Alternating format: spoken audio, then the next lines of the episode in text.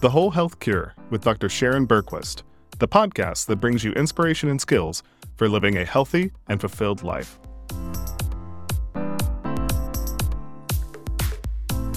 Welcome to the Whole Health Cure podcast. I'm your host, Dr. Sharon Bergquist. On this podcast, we explore the science and provide inspiration and skills for living your happiest, most fulfilling, and healthiest life. While nearly all parents agree that a nutritious diet is important for children to thrive, most feel that their children are not eating a healthy diet. And it's not surprising given the demands of busy families and confusing, conflicting research about what diet is really best for health. Today, I'm joined by Dr. Reshma Shah and Brenda Davis to talk about how parents can become the experts of nourishing their families. So, Reshma is a board certified pediatrician and affiliate clinical instructor at Stanford University of Medicine. She has additional training and certification in plant based nutrition and cooking. She lives in the Bay Area with her husband and two children. Brenda is a registered dietitian and a leader in the field and an internationally acclaimed speaker. As a prolific nutrition and health writer, she has co authored 12 books with nearly a million copies in print in 14 languages. Her most recent works include Nourish, to be released November in 2020, Kick Diabetes Essentials, which was released in 2019, the Kick Diabetes Cookbook, Becoming Vegan Comprehensive Edition, and Becoming Vegan Express Edition. Both Becoming Vegan books have won awards, including the Canada Book Award, and have also received a star rating by the American Library Association as the go to books on plant based nutrition. Brenda has been a featured speaker at medical and nutrition conferences in over 20 countries on five continents. She's also co author of several peer reviewed journal articles. Brenda is the lead clinical nutrition specialist for the Diabetes Intervention Project in the Marshall Islands. Brenda is a Paris chair of the Vegetarian Nutrition Dietetic Practice Group of the Academy of Nutrition and Dietetics. In 2007, was inducted into the Vegetarian Hall of Fame. They are both co-authors of Nourish, the definitive plant-based nutrition guide for families that's due out in November. And it's an evidence-based practical resource that explores the many benefits of a plant-based diet and provides parents with the tools they need to feed their families for health and with joy. Reshma and Brenda, thank you so much for joining us today. Thank you so much for having us. Thanks so much, Sharon. Uh, very nice to be here again. yeah, and, and thank you for joining us again, Brenda. And for both of you, you know, this is such an important topic. You know, as a parent, I know how important it is to feel that you're feeding your kids well. And I certainly understand all the pressures of um, doing so with work and how busy life is. Um, can you tell me a little bit about why you wrote this book? Yeah, I think that um, Brenda's written so many amazing books on vegan and vegetarian diets, and um, we sort of got to know one another by attending one of these plant based nutrition conferences and formed a really wonderful friendship. And I think the reason that we wrote this book, um, well, first of all, was for me, it was like an honor and a great pleasure to have the opportunity to work with Brenda but we really wanted to provide parents with a resource um, that could make them feel confident uh, and very comfortable uh, in using a plant based diet as a way to nourish their families. And we really didn't see that there was such a resource out there for parents. And we wanted to make it as comprehensive, evidence based, um, and at the same time, uh, very accessible for families. Yeah, and I can understand that. And um, and when you say plant based, so in the book, um, what are the patterns and types of foods that you are encouraging parents? Do you want me to take that, Reshma? Well, we're we're really encouraging a, a largely a whole food plant based diet. So really focusing on increasing intake of vegetables and fruits and legumes and whole grains and nuts and seeds and minimizing um, highly processed foods and animal. And, and what are the main reasons um, for parents, you know, to choose to raise their plant, uh, I mean, to raise their children on plant-based diets? So we know that in adults, um, plant-based and plant-centered diets um, have been associated with a lot of positive health outcomes, including, you know, if you look at the at the blue zones, some of the longest-lived populations on the planet enjoy a plant-centered diet. Um, we also know that people eating a plant-based diet have uh, improved statistics in terms of overall mortality and um, heart disease, as well as diabetes, certain cancers. I mean, the list goes on and on and on. And for children specifically, you know, if you think about uh, incorporating this dietary approach from an early age, um, it stands to reason that they would also enjoy the many benefits um, as they get older. But as a pediatrician, you know, we're seeing some of these chronic medical conditions creep even into childhood. So we see kids with high blood pressure and even type 2 diabetes. So not only can it prevent some of those chronic diseases from occurring in children as they get older, um, but also in childhood. But I think most importantly, it sort of sets them up for a, a lifelong healthy approach to eating. Um, and that's the main reason that I think plant centered diets are um, healthy for children. But we also know, you know, we want to leave our children with a planet that they can actually inhabit. Um, and so, specifically for children, it addresses a lot of the climate uh, issues and really it's the only dietary approach um, that offers sort of an ethical approach to eating.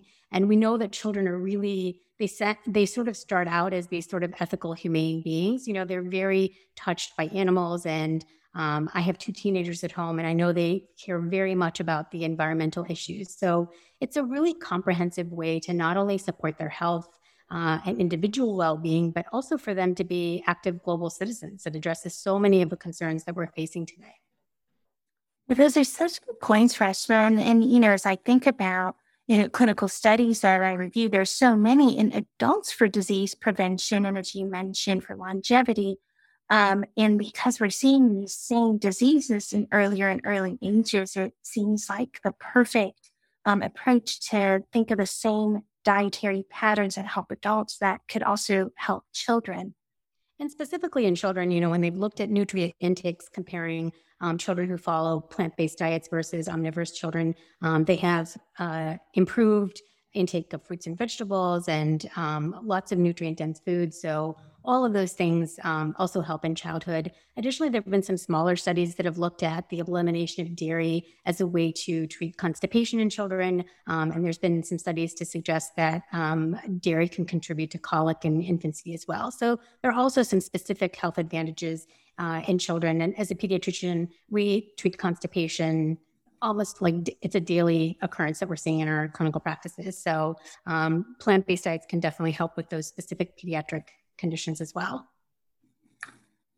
That, that's so interesting that you mentioned that, Reshma, because, you know, so many parents think, okay, children need milk. You know, they have to have their milk every day. Um, and, you know, you're pointing that maybe that's not good advice. And it's really raising the question, are plant-based diets safe for children? You know, we know that it's fine for adults, but how about for the needs of children? Yeah, um, this is Brenda. And, and, you know, when I became a dietitian, I can remember going through university and, and we learned that plant based diets, uh, vegetarian and vegan diets probably weren't safe for children. And that's what we thought back in the late 70s, early 80s. Uh, but since that time, we've had numerous studies really looking at uh, how children do over time. And, and there are some long term studies, some fairly large studies that have compared omnivorous and and and um, uh, plant-based children, and uh, we have gained so much knowledge over the the past uh, probably two and a half, three decades that in the most recent uh, version of the uh, position statement of the Academy of Nutrition and Dietetics, they very unequivocally state that well-planned plant-based diets are safe and adequate at every stage of the life cycle, including pregnancy and lactation, infancy, childhood, adolescence, adulthood, and and through and even for athletes. And and if we look at the studies, we we have studies comparing um, you know, children, omnivorous children and and vegetarian children that show that vegetarian children grow as well and they do as well uh, from a cognitive perspective. And and basically, um, what is required is that plant based diets provide sufficient calories, sufficient variety, uh, sufficient vitamin B12, whether that comes from uh, you know, fortified foods or supplements. Um, but if if we do all of these things, that children not only, um, you know, are, are, are the, the diets are not only safe and adequate, but that children thrive. Thanks, Brenda. And you know, one question that seems to come up both for adults as well as a concern some parents have is around protein. Um, and you know, as you said, diets are safe for children and adequate, but how can parents ensure that their kids get enough protein without meat and, and enough calcium without milk? Yeah, so I I mean I I think our society conditions us from a pretty early age to believe that meat is necessary for protein and cow's milk is necessary for calcium. But in fact, uh, they're not necessary. And if you look at at protein needs in childhood, it's it's actually kind of surprising how little protein is actually needed. Of course, we all need protein for growth and development and maintenance of our body tissues, but plants actually are good sources of protein. In fact, if you buy, um, you know, fortified soy milk or you buy uh, legumes or or even some of them, you know, veggie meat substitutes. The levels of protein in these foods are very comparable to the foods they're replacing in sort of an omnivorous diet. And in fact, most omnivores get probably double, you know, at least double the protein they need. And in fact, children, the studies from Australia and the United States both have shown that, or, or several have shown that that little children get probably three to four times the protein that they actually need. Uh, so there's no issue with getting enough protein on a plant-based diet when it's reasonably well planned and children are eating uh, a variety of foods. And and in terms of calcium, that may be a little bit more of a challenge because, of course, we know cow's milk is is quite a concentrated uh, source of calcium with about 300 milligrams per cup. But in fact, milks, plant milks that are fortified, like soy milk or pea milk, uh, contain about the same amount of calcium as cow's milk. And uh, there are other foods like tofu and, and legumes and, and uh, dark green leafy vegetables that, that are lower in oxalates and that all provide very reasonable calcium uh, sources. So I think you know people are are really conditioned to think you know, dairy products when they think calcium. And, and people that shift towards a plant based diet simply need to learn about the alternative sources of calcium for themselves and their children. And they are abundant in nature. In fact, in Paleolithic times, people consumed between about a thousand and two thousand milligrams of calcium without a single drop of cow's milk. So it's absolutely possible. Yeah, that that's really good perspective. And and so there you can get the protein, you can get the nutrients, but but why would parents want to put their parents on a plant-based diet? What are the advantages of doing that? Well, you know, um, children, we know that children can achieve adequate growth and development, but the overall quality of the diet when you're eating a plant based diet tends to be higher. And we see this in study after study. Children eating plant based diets have greater intakes of fruits, vegetables, legumes, nuts, and seeds. And they also have reduced intakes of things that we're not wanting to consume, like uh, like like uh, sweet sodas and and saturated fat from you know uh, high fat animal products. So they they tend to eat more of the good things and fewer of the potentially harmful things in the diet. Mm-hmm. And um, and what can parents do to foster their kids eating fruits and vegetables? So, you know, it's one thing for us as parents and adults to know that it helps kids and it's adequate. Um, and of course, there's, you know, certainly a challenge to, you know, getting to, love um, these natural foods over processed foods. So, what can parents do to um, encourage their kids to love plant based whole foods? You know, I think one of the best things parents can do um, to encourage their children is to eat and enjoy these foods themselves um, on a regular basis by just providing them. Um, studies have shown repeatedly that um, tactics such as bribing and pushing and prompting and rewarding or punishing um, around food not only do they simply not work, um, but they can actually be quite damaging to the relationship between the parent and the child. And, you know, I, I'm a parent of two teens, so I've been guilty of some of these tactics myself. You know, this idea that, well, if you finish this, then you can have that. So one more bite of broccoli or two more bites of, you know, whatever it is, and you can have X, Y, and Z. And I think uh, it's important to acknowledge that those tactics can work in the short term because if you tell a child, if you finish your broccoli, you can have, you know, whatever it is they are likely to do it, but it, in the long term, it is not a good tactic because of a couple of things. First, it sort of undermines the value of the food that you're getting them to, want to eat. So, telling them that they have to eat the broccoli sort of makes broccoli seem not that appealing. Um, so, it undermines their eff- your efforts in sort of teaching that these foods are inherently like good and delicious and all these wonderful things. The other thing is, it really doesn't give them um, any incentive on their own to want to choose these foods. So, yes, we absolutely want to create a household where we're feeding our children nutritious foods on a regular basis. But ultimately, we want them to be able to make these choices independent of us. So, when they're out in the world after COVID, um, you know, where they're actually making their own independent food choices, they choose these foods naturally on their own without any sort of re- reward.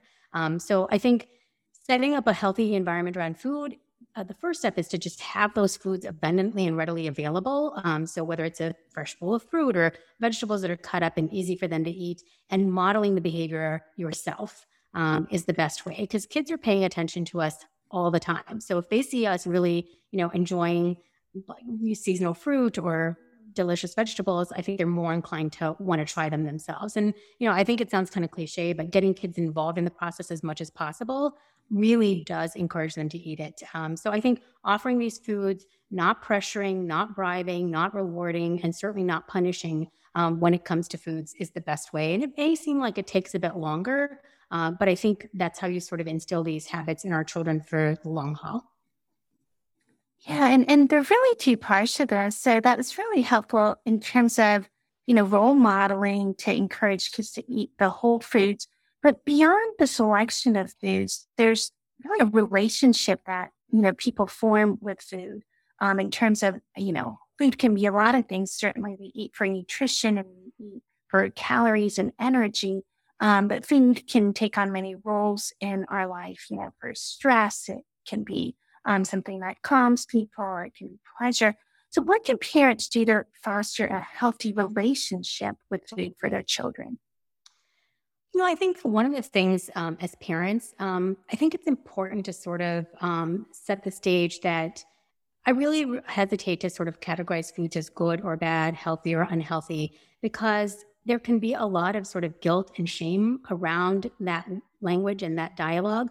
Uh, so I think it's just as parents, I actually, as for younger kids, I think it's important to not overly emphasize the nutritional aspects of things and just um, create delicious meals that your family can enjoy and um, creating a habit of just eating together as a family, um, focusing on foods that are really going to nourish you, and creating a sense of enjoyment and joy around the dinner table. Um, I think is the best way to sort of foster a healthy relationship with food. And I think you know if you if you focus on being perfect, your your children will pick up on that, and there can be a lot of sort of anxiety and stress. So I think trying to be sort of calm and relaxed and consistent in your approach um, is the most important thing. Yes, and I would add that uh, I think it's really important that children feel some ownership of these choices and to to let them help pick out foods when you're shopping, you're at you're at the farmers market, to get them involved in preparing the foods and cooking the foods and teaching them to prepare a meal from a fairly early age or at least contribute to the preparation of the meal, I think it will encourage them a lot to be willing to try new textures and flavors and different foods. And if you have the capacity to actually get children involved with growing foods, um, that it's exciting for them and and then it's even more fun to to eat those foods. Yeah, and, and more delicious. So I completely agree. I know we we love doing that as a family as well. Um, yeah, that's great advice. Now, are there any drawbacks that parents should know about plant-based diets? Like any specific nutrients um, that they need to be aware of that they may not um, get enough of for their kids, like for example, your B12 um, the omega threes. You know, is there anything specifically that they need to supplement or think about? Yeah, and I, I think that parents need to recognize that, you know, plant based diets, just like omnivorous diet, need to be omnivorous, I should say, plant based diets, just like omnivorous diets, need to be well planned in order to sort of maximize the nutritional benefits and minimize the risk of, of any potential deficiencies. And, and one of the things that we do need to be conscious of with very small children, especially, is that plant based diets can be very concentrated sources of fiber. And well, this is really a, a wonderful thing uh, for the entire life cycle. For some children, uh, it can make it difficult to meet uh, our energy needs or their energy needs. So we may need to think about including of some foods in the diet that are a little bit lower in fiber, like tofu and perhaps even some, you know, regular pastas or or uh, mashed potatoes, these kinds of things. Uh, also, we need to think about certain vitamins and minerals that could be lower in a plant-based diet. And of course, the one that comes to mind is what you mentioned, Sharon, the, the vitamin B12. And it's really critical that during um, pregnancy and lactation that uh, a mother is ensuring a reliable source of vitamin B12, but also ensuring that that as soon as the child starts on solid foods, that there's a, a source of vitamin B12 provided, and that I mean the most reliable source is a supplement, and so that's a, a very reasonable uh, choice. And then um, uh, the other things that that come up are vitamin D, iodine, and omega three fatty acids, and so we need to think about all of those and what the potential sources are. For iodine, you know, iodized salt, but uh, some of the seaweeds can be sources. And omega 3 fatty acids, of course, with a plant based diet, uh, you're not uh, consuming fish, and uh, fish tends to be the primary source of the long chain omega 3 fatty acids for omnivores. So, in plant based diets, uh, certainly we can get plenty of alpha linolenic acid, which is the plant omega 3, but not everyone will necessarily convert those fats to long chain fats very efficiently. So, you know, some consideration to providing direct sources of the long chain omega 3s, which can come, of course, from microalgae. And uh, and then of course the other thing is just ensuring sufficient calories. So those are those are the key uh, nutrients. Oh, and I did mention, sorry, of course, iron um, uh, for especially in early childhood. Uh, iron is a is a huge issue, not just for for um, plant based eaters, but for omnivores as well. And we need to ensure a reliable source. And and so for, for young children, a fortified, um, I, an iron fortified infant cereal, uh, legumes, and, and uh, you know, the a, a, reasonable mix of whole plant food should, uh, should uh, provide sufficient iron. And then the other nutrient I would add, just add is, um, and this again also is on omnivorous children as well as vitamin D. Um, as a pediatrician, I've seen a lot of um, vitamin D deficiency in kids um, especially when we're living in Cleveland where we don't get a lot of sunshine. Mm-hmm. And and then the other one might be zinc as well for some children. And and and zinc, the main sources are legumes and nuts and seeds as well. So that's you know same sort of sources as the iron sources. Do you guys think that um, there's any role for a multivitamin in children? I I do. No, go ahead. Brenda, you take this. Um, yeah, I mean, I, I definitely do. I think that it's a really reasonable thing to do because for children, often they can be picky. They they may want to only eat peanut butter and banana sandwiches one day, and and you know that that happens with children a lot. Providing a multivitamin mineral supplement, uh, you're getting some of those nutrients like the iron and the zinc and and the extra B12 and vitamin D and the iodine uh, you're getting those nutrients and and it it's just it gives a little bit of in, an insurance uh, for for those times that that children may not be eating the variety they should be eating. Yeah, and and you know when we're talking about plant-based diets, um, what if uh, you know some parents may feel that they can maybe be seventy-five percent plant-based or ninety percent plant-based, um, but still include maybe some yogurt or some fish. Um, what are the you know potential benefits, drawbacks, or how do you advise parents? Like, are they still getting enough nutrients for their kids, or you know, is it really important to um, you know be more strict with plant based? Yeah, so I think it's important to meet parents wherever they're at. Um, there are some families uh, where they are very used to sort of a more traditional meat and potatoes kind of diet, and for so so for families like that, I think um, just gradually introducing more plant foods is a great way to begin. I think that studies have shown, and Brenda can definitely talk more about this, that that, that even swap making the, the change partially has so many advantages. So I always encourage families to not let the idea of having to be perfect keep them from getting started. I've given um, many talks to parent audiences, and um, I've had parents come up afterwards and say, This all sounds wonderful, but I just don't think I could give up uh, eggs, or I just don't think that we could not eat fish, or whatever the thing may be. Um, and I think it's really important to emphasize that's okay. Just do as much as you can. Um, and what I found personally in my own family, and even in talking to parents, is when you make a change, the next one always becomes easier.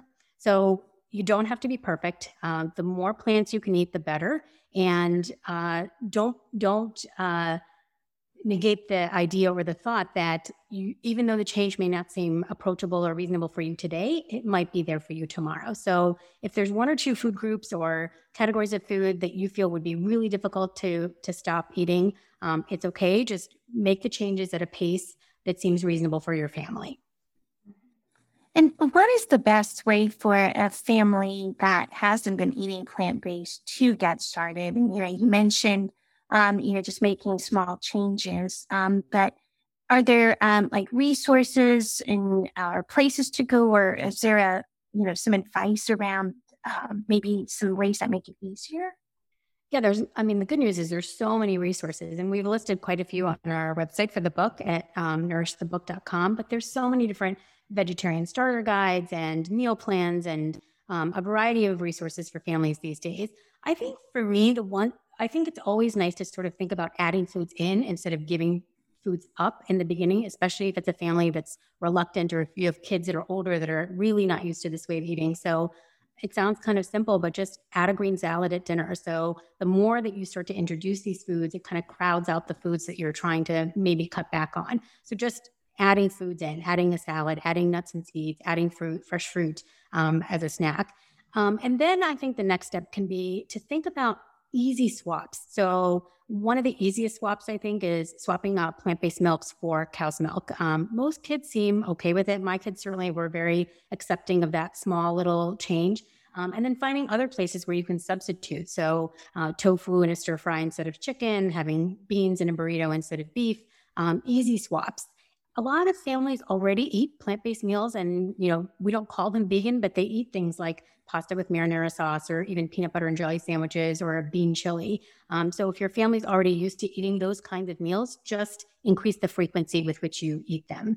Um, and then i think really exploring there's so many amazing um, vegetarian and vegan blogs and cookbooks and you know recipes that parents can find and just you know trying to experiment um, with with some of those resources and a lot of ethnic foods also are very plant centered and plant friendly. So, Indian food for sure, and even um, Asian cuisines and Ethiopian food, a lot of them are sort of plant based and plant centered. So, having a sense of adventure and fun can be a great way to introduce your family to these foods. And I want to circle back here to a really important point you also made previously about um, building that relationship with food. And that was around just joy of sitting down as a family and eating. Why are regular family meals so important for a child? You know, the research is pretty um, is pretty clear on the benefits of, of family meals, and I feel I know that for a lot of families, um, the idea of coming together as a family and enjoying a meal every night is just not possible. I actually think with the pandemic, more families are eating together. It's kind of like the highlight of the day in our household, but um, the average family's meal, the average family spends about 18 minutes, I think, at dinner time. And with busy schedules and stuff, there are a lot of obstacles to creating the time and space for that. Not to mention all the work that goes into planning and prepping and cooking and cleaning the meals. But studies have shown that um, children who eat more frequent family meals, and the studies really focus on five or more family meals, um, and that can be breakfast, lunch, or dinner, um, have better outcomes in terms of health. Um, they tend to have a healthier body weight. They tend to have lower rates of really restrictive or excessive dieting behaviors. Um, they tend to have lower rates of substance abuse, um, using alcohol and cigarettes. They tend to be happier. Um, and then t- they tend to have lower rates of anxiety and depression as well. So, so many benefits to regular family meals. I also think it's an opportunity. You know, our lives are so busy and chaotic. Um, and creating sort of a protected space around family mealtime is a way for you to sort of say, this is our time to come together and connect as a family. It's an opportunity to share family values. Um, there was one study that looked at um, children's sense of like self esteem and well being, and even sharing family stories of, you know, when mom grew up or the history of, you know, how grandparents may have come to the country, that having those, that sense of family story creates a sense of belonging and can improve self-esteem in children because they have a sense of place and belonging. So, so many benefits to family meals. And I, um, just like with uh, plant-based foods, I think it's important for families to start at a pace that seems reasonable. So if you have no, if you never eat together as a family, try and try and do it once or twice a week and sort of build up gradually. Um, but I think it should be the norm rather than, than the exception that we sit together once a day and share a meal. Yeah, that's so important. And Brenda, I want to thank you so much, you know, for all that you've shared today. And this has just been tremendous. And I'm so excited for Nourish to come out. Um, it's already available um, on Amazon. And I want to also give you a chance if there's anything we haven't had a chance to touch on today that you'd like to share um, to, you know, please go ahead and add anything that you feel is important. I guess I can I can just add that uh, that it is really encouraging to see the number of families that are adopting plant-based diets and succeeding brilliantly and having wonderfully healthy children who have a very uh, positive relationship with food, who are uh, great eaters, who are who enjoy you know a broad range of healthy whole plant foods and I just see this growing uh, constantly. And so it's it's encouraging and just to know that as families you can connect with other families who are doing something similar. There are always i mean not right now maybe but uh, traditionally potlucks and and different groups that get together and and having some friends that are doing the same so their kids can connect uh, over their you know their shared sort of values around food is uh, really quite wonderful. So it's exciting to see what's happening in the world and how this whole movement is being so widely embraced. And I think one last thing that I would add is um, one of the main reasons that Brenda and I wanted to write this book was to provide parents with a resource that they could count on and to invite them to explore this way of eating. And we know that um, families face a lot of challenges, whether it's you know busy work lives or financial constraints, and it was really our hope to create a compassionate, inviting, and nurturing approach to um, exploring plant based diets for their families. Yeah, and I really love how you have both incorporated um, so much of what's healthy for families that connection, the joy, the time together um, as part of nourishing, you know, their bodies as well as um, just their emotional nourishment. So this is just really tremendous to bring it all together. Um, so I want to thank you both. Um, and I, I, again, I look forward to reading the book and, um, and I can't wait for it to be out in November. Oh, thank, thank you so much, so much Sharon. Bye-bye. Bye. Bye. The Whole Health Cure is brought to you by Emory Lifestyle Medicine and Wellness. For more information about wellness assessments, classes, and other resources, please visit our website, emoryhealthcare.org/livewell. This material is copyrighted by Emory University.